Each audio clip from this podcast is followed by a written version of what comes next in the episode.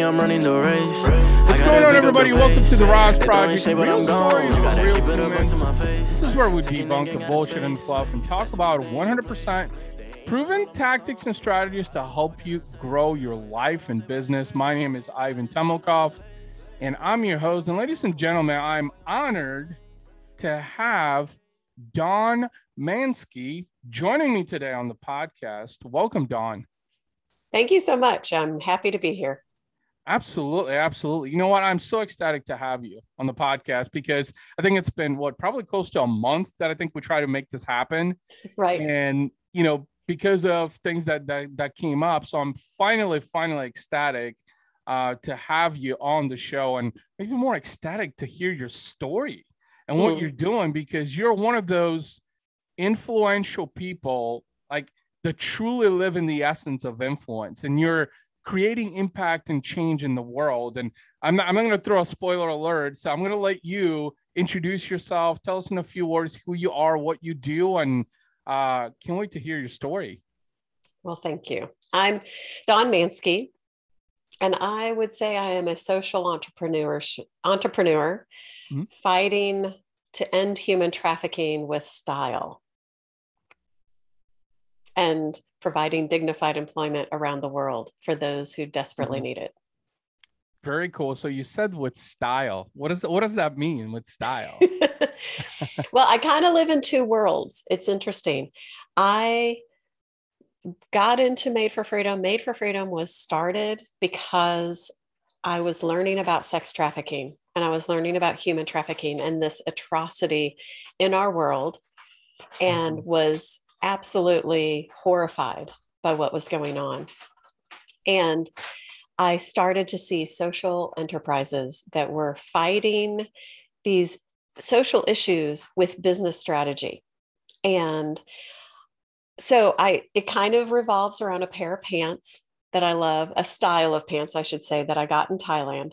And they're called fisherman pants and I got these pants and I started learning about social entrepreneurship and I saw this atrocity called human trafficking and I thought if these pants could be the foundation of a business that could provide prevent and provide restoration for these for people coming out of this situation i would do that so Yeah. that's how made for freedom got started so i live in this very strange blend of human trafficking fighting human trafficking and fashion so I end up at fashion events and start talking about human trafficking, and people are like, "Huh? What are you? What?" Yeah. but then I end up at human trafficking, you know, anti-human trafficking events, and start talking about fashion, and people are like, "Huh?"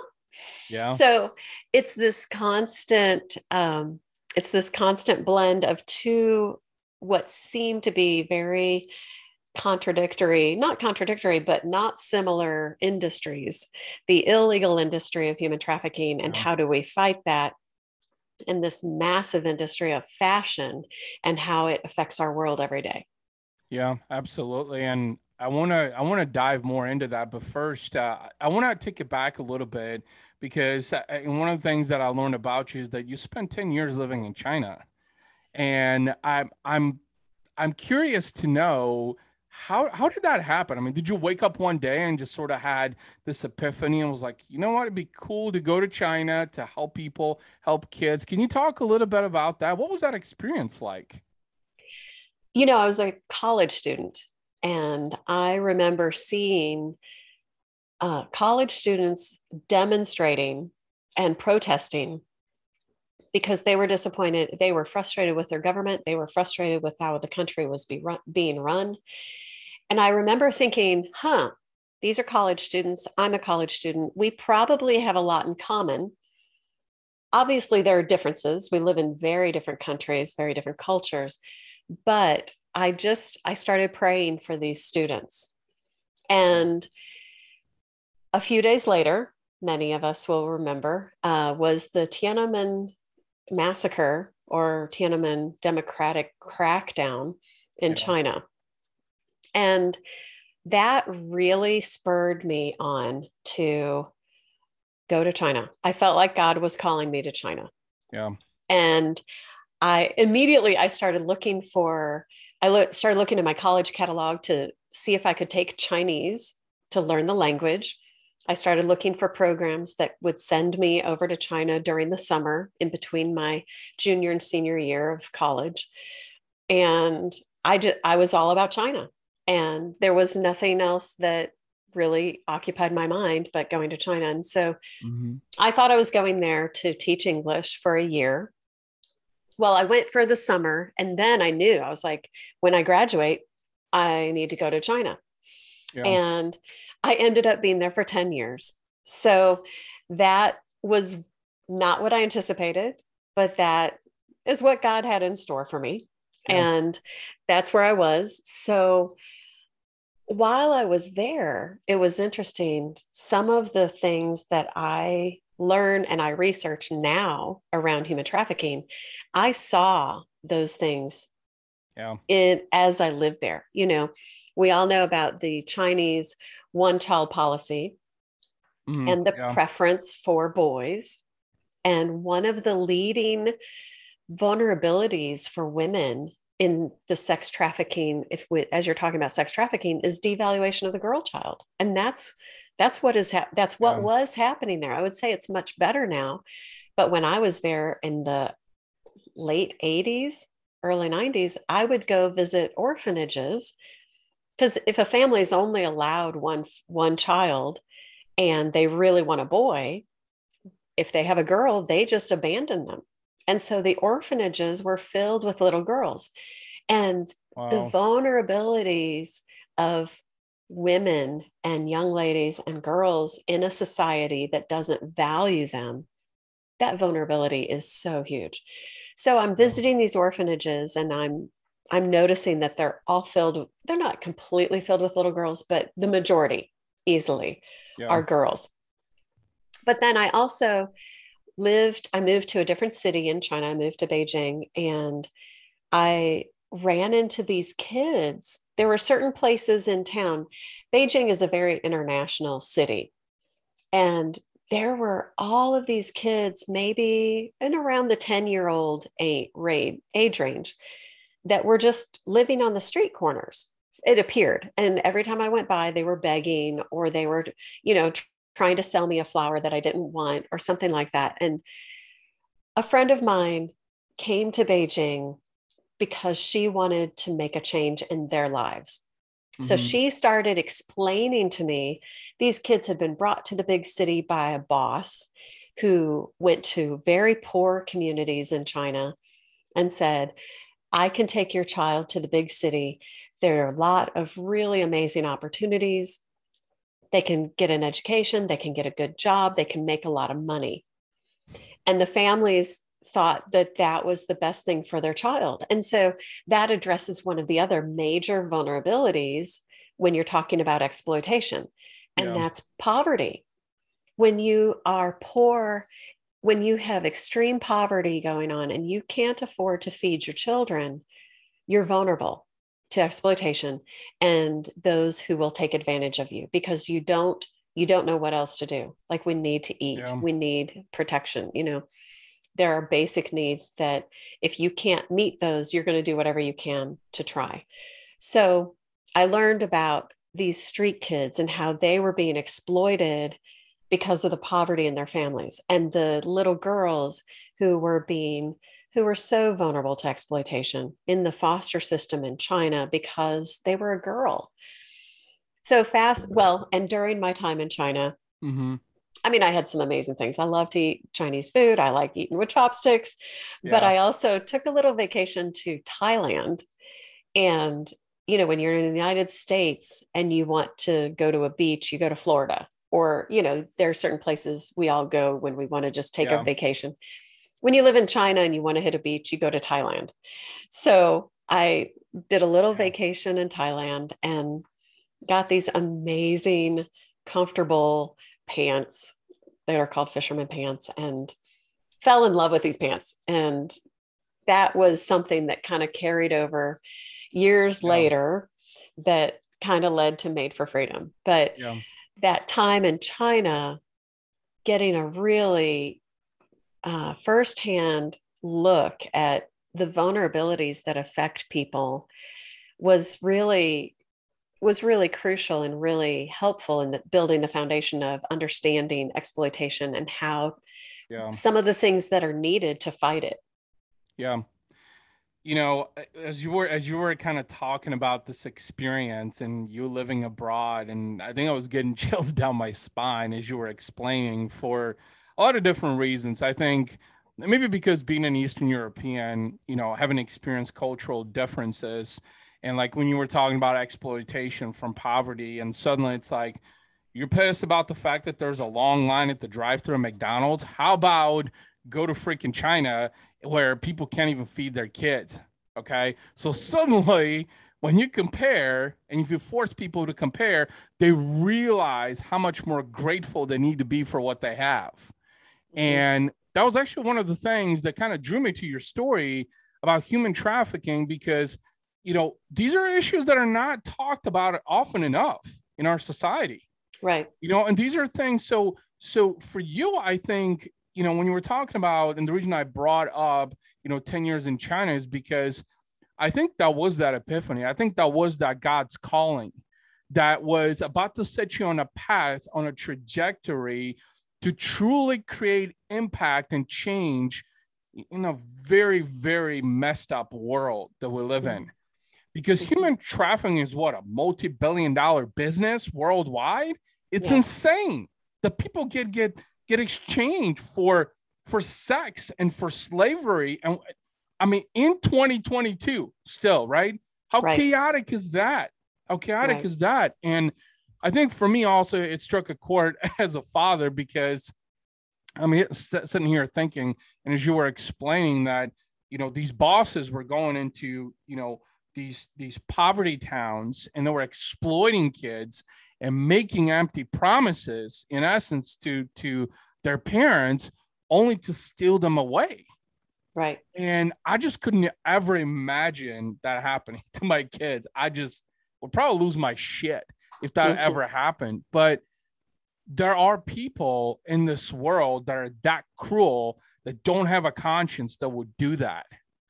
Right. And what's actually ironic is over the last probably four months, personally, I've had some not so pleasant experiences that has really solidified the fact that there are some cruel people out there. There are mm-hmm. people that want to physically hurt you and they will hurt people around you. They will do anything to get what they want. I mean, anything. They'll even put a gun to your head or even mm-hmm. kill you if they had to. If it was a matter between more money and you, they'll probably kill you because that's mm-hmm. in essence what these bosses are doing to these kids. And what's really, you know, I think what's really ironic here is, is the fisherman pants that you said that you fell in love with in Thailand. I think that was sort of the next layer of, you know, brewing up this business idea that was going to support a truly powerful mission to create impact and change in the world of human trafficking right mm-hmm. and that's yeah. where made for freedom kind of came about is just that and, and it doesn't sound crazy at all. I know you were saying earlier that you know you go to like these events, right, for like fashion and stuff, and like you talk about human trafficking, and people will look at you and be like, "Who's this woman? What the hell is she talking about?" Right? But what people don't understand is, I think as a society, we have become so brainwashed into the mediocrity of day to day that we mm. forget about things that truly matter. Like I, I can only imagine that if you t- like you go to these events right for your business that are like fashion and style and then suddenly you talk about human trafficking and people probably look at you crazy because they sort of have this you know this uh, i shouldn't call it really an, an epiphany but that it makes them realize mm. suddenly of how good they have it the fact right. that you can wake up that you can put clothes on your body that you, you can you can have food on the table you can have electricity running water you know people take that shit for granted. They do. And you know I, I hate i hate to sound cruel but i think in american culture people have become so brainwashed into like all these things that are that are really just just blessings in an essence. Right because halfway around the world, people don't even have running water. I mean, China's one of those countries, right? That like they, they struggle not only from a poverty standpoint, but I believe that there's a lot of pollution and there's also problems with running water because mm-hmm. it's so diluted. Mm-hmm. But a lot of people don't understand that. So let's talk more about Made for Freedom, your business. You know, what are you doing nowadays to support the fight against human trafficking? What steps are you taking? And what do people know to get more involved?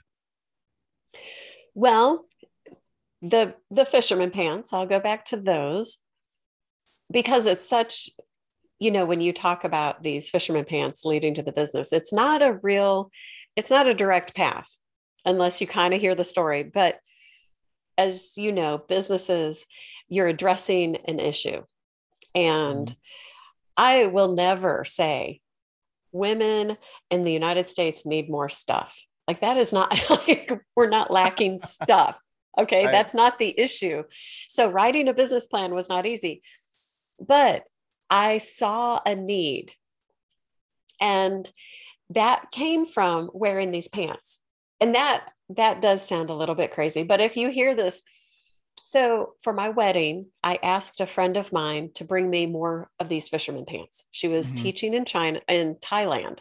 And I said, "Could you please bring me some of these pants? I love these pants. I can't find them in the United States. They're super comfortable."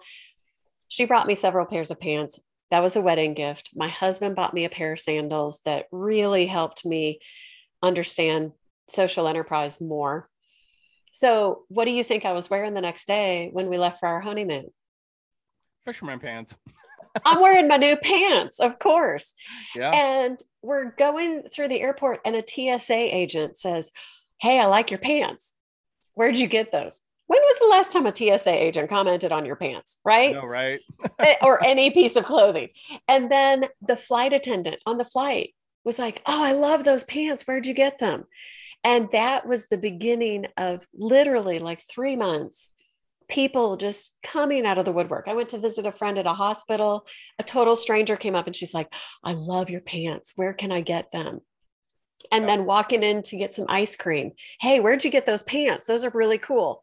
And then a woman literally chasing me through a parking lot to say, Oh my gosh, those look really comfortable. Where can I'm like, this is this is crazy.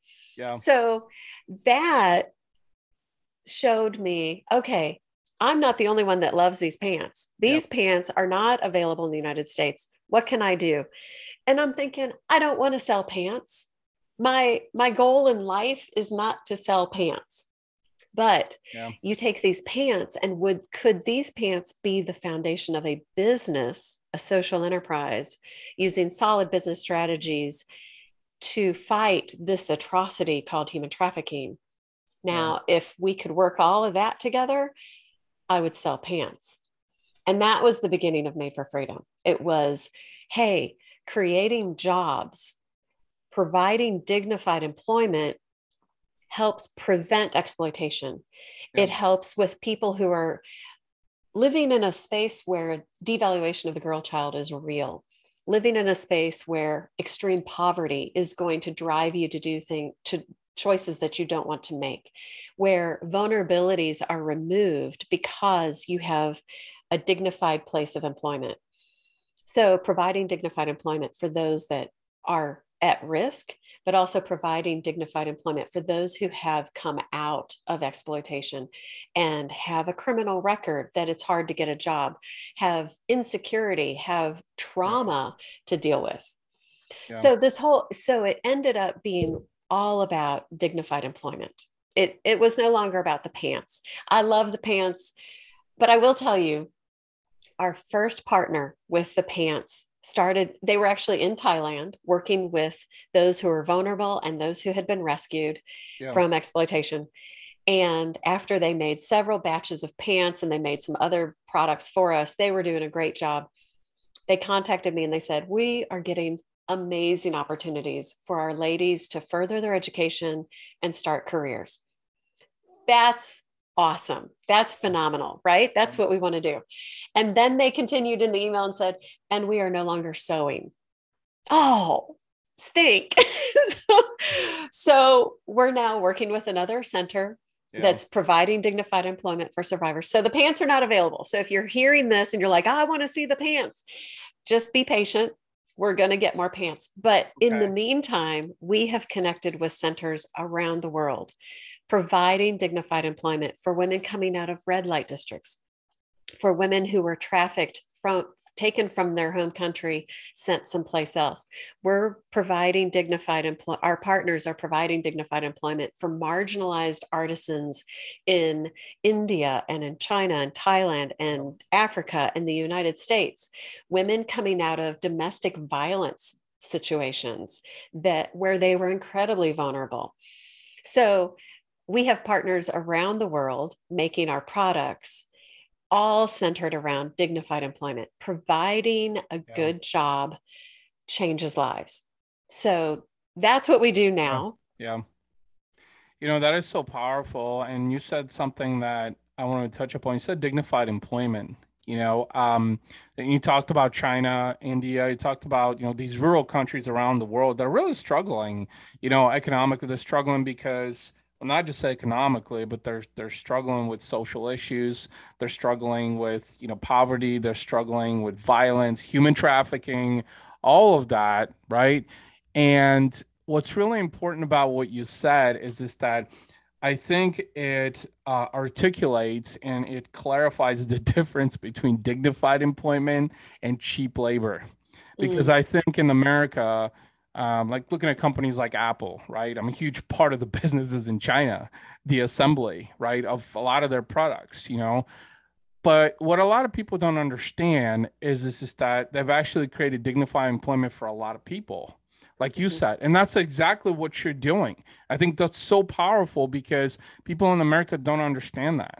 Mm-hmm. If, when you put it into perspective, which I'm I'm a huge believer of the fact that perspective is important. A lot of people don't have the right perspective. So they make assumptions on things they're incoherent about. So when you were talking about what you're doing, which is amazing, you know, you're, you're creating jobs that, that otherwise they didn't have, opportunities for education, opportunities for growth, and the ability to live a life that that mm-hmm. any decent human being should be able to, you know, but to your point is this that in China historically, because of like like you said, you know, a boy was favored. There was a limit to to one, you know, one child historically. Which, when you were talking about that, I was getting chills down my spine. I'm like, okay, if I lived in China and I had a girl and I had to abandon her, like, like I'm dead as a person inside. Mm. I, I can't even fathom any mother or father that would rationally be capable of doing something like that. Mm-hmm. But when you're forced to do that, right? When you're forced to, and you have no choice. Or when you have been raised and you don't, you really don't see a value for women. I mean, that's yeah. it. Sometimes it's forced, but sometimes it genuinely is the belief girls are not valuable, girls are not important, girls are just a drain. You know, in certain cultures, a girl, you have to take care of her, you have to feed her, you have to pay for her. And then when she's of age to be married, you have to pay a dowry. So it's just an expense. Whereas if you have a boy, they help you. They don't they cost the same but they're able to bring money in better yeah. and at higher levels. They're going to get married and bring a wife who can also help with providing things. You know so it's sometimes it is forced and sometimes like devaluation of the girl child uh, there are mentalities that people actually believe that. We don't see that as much in the west. Yeah. we we still have issues. Like we women still get paid less for the same amount of work the same quality sometimes better. Yeah. you know so we still have things to work through but nothing like we can see in some other countries in some other other situations. But objectification of women people who absolutely believe women are good for you know a couple things and yeah. we don't really need to mess with them other than that. So there's objectification of women, there's devaluation of women. And and then you have all the other things like the insecurity lack of family support lack of friends you know poverty all of the vulnerabilities there are so many things yeah. that can make a person vulnerable but it's growing up absolutely learning and believing women are not of equal value women women are not valuable at all. I mean in in some cultures you find out that you're pregnant with a fee, with a girl and you abort it. You abandon it. You kill it when it's born. I mean there are there's a very good documentary called um, it's a girl. And it just it talks about some of the horrible statistics and the stories around devaluation of the girl child. Yeah. Wow you know that that was that was so powerful so educational because i think a lot of people don't truly understand you know what we're up against. I, personally am a huge fan and, and optimistic enough to to constantly be curious about what's going on around the world you know? I mean i got my world but what's happening outside my world right, right. what are people struggling and and i know growing growing up you know growing up in a, in a communist country. In fact, I, I, was up until nine years old, so I can relate to some of the things you mentioned that like couldn't celebrate the holidays until I was nine years old. I mean, if you put up a Christmas tree, you could be arrested or shot. You right. know, you just couldn't do that. You know, so I can relate to some of the things you mentioned, but wow, it's absolutely devastating. And I think what you're doing to raise awareness, which by the way, I want to talk a little bit about that, spend a couple minutes how can people get involved to raise more awareness around human trafficking? Like or is there anything that you can recommend through your organization through your company? Can you share a little bit about that? Sure. I would love to. So one easy thing is if you if you go to madeforfreedom.com and you find a piece on there that you like and you buy one of our necklaces one of our bracelets. To you know if you buy a product from made for freedom you know you are helping provide dignified employment for a survivor of trafficking or someone coming out of marginalization. And that's that's kind of one of our easiest things to do.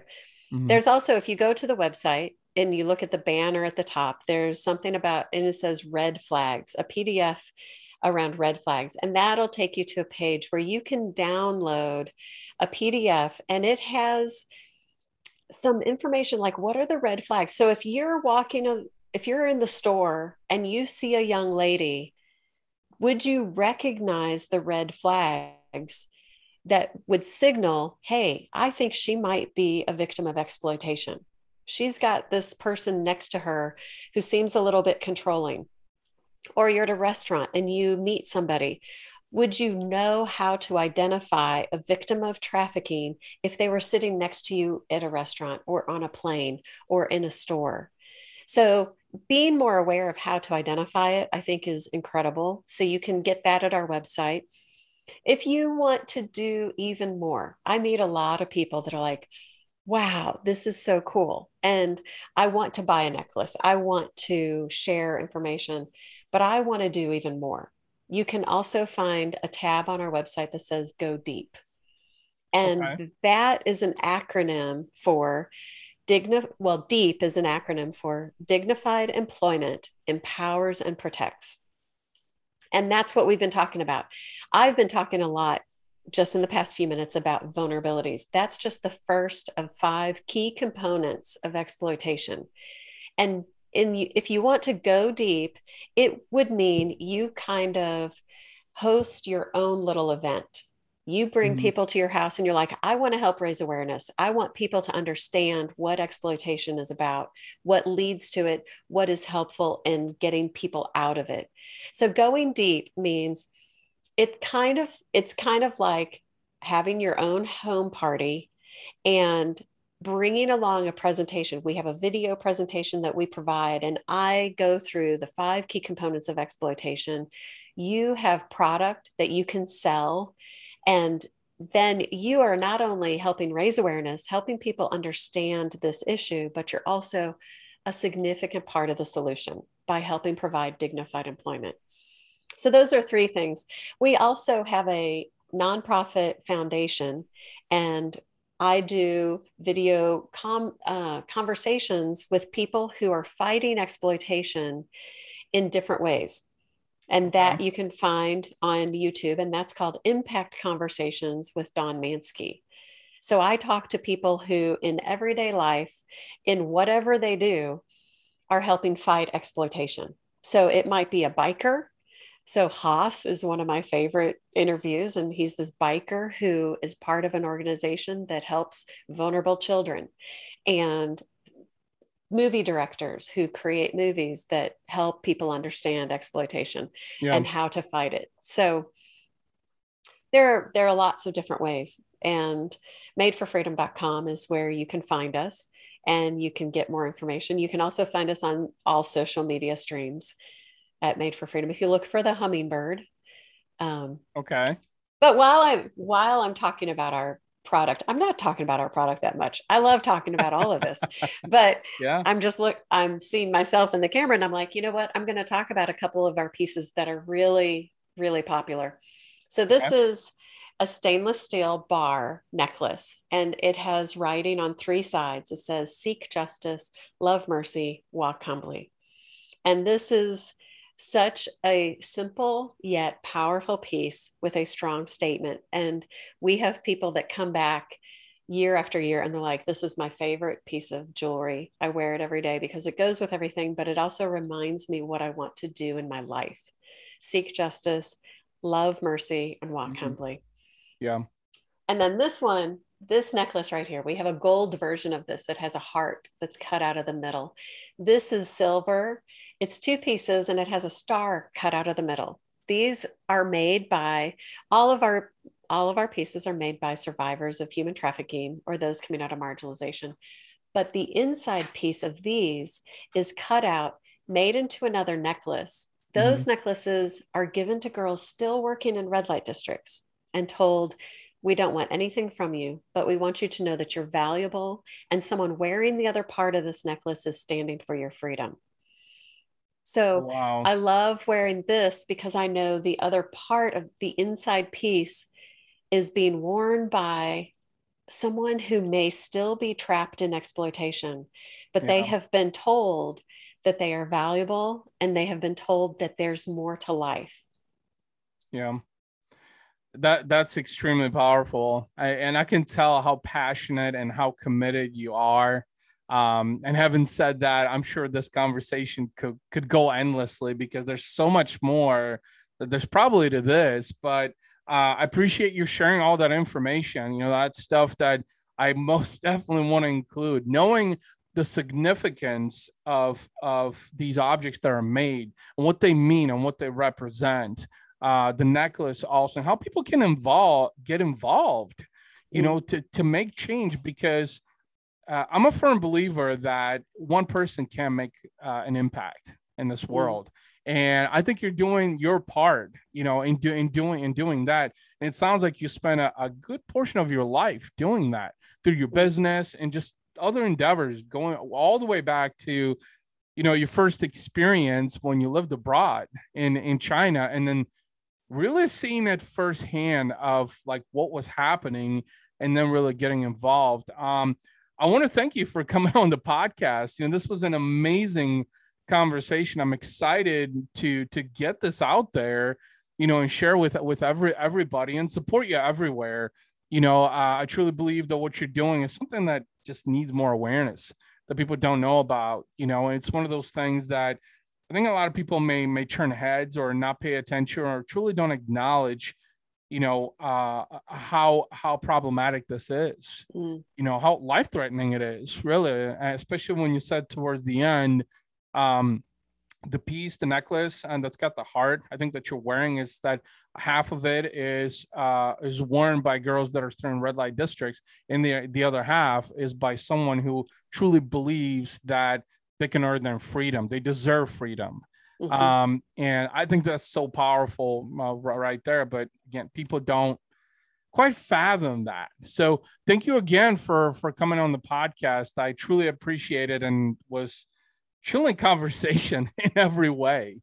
Nice. Well, thank you. I, it was good to be here. Good to chat, and I love sharing information, especially this month. January is National Slavery and Human mm-hmm. Trafficking Prevention Month. So I would encourage everyone to find out more, keep educating yourself, keep becoming more aware and learning what this looks like and how you can be part of fighting. Stay in your place. They hating on all of my songs. I don't know what can I say. They throwing shots, but I'm saved by His grace. God is the shoot, I'm the lace.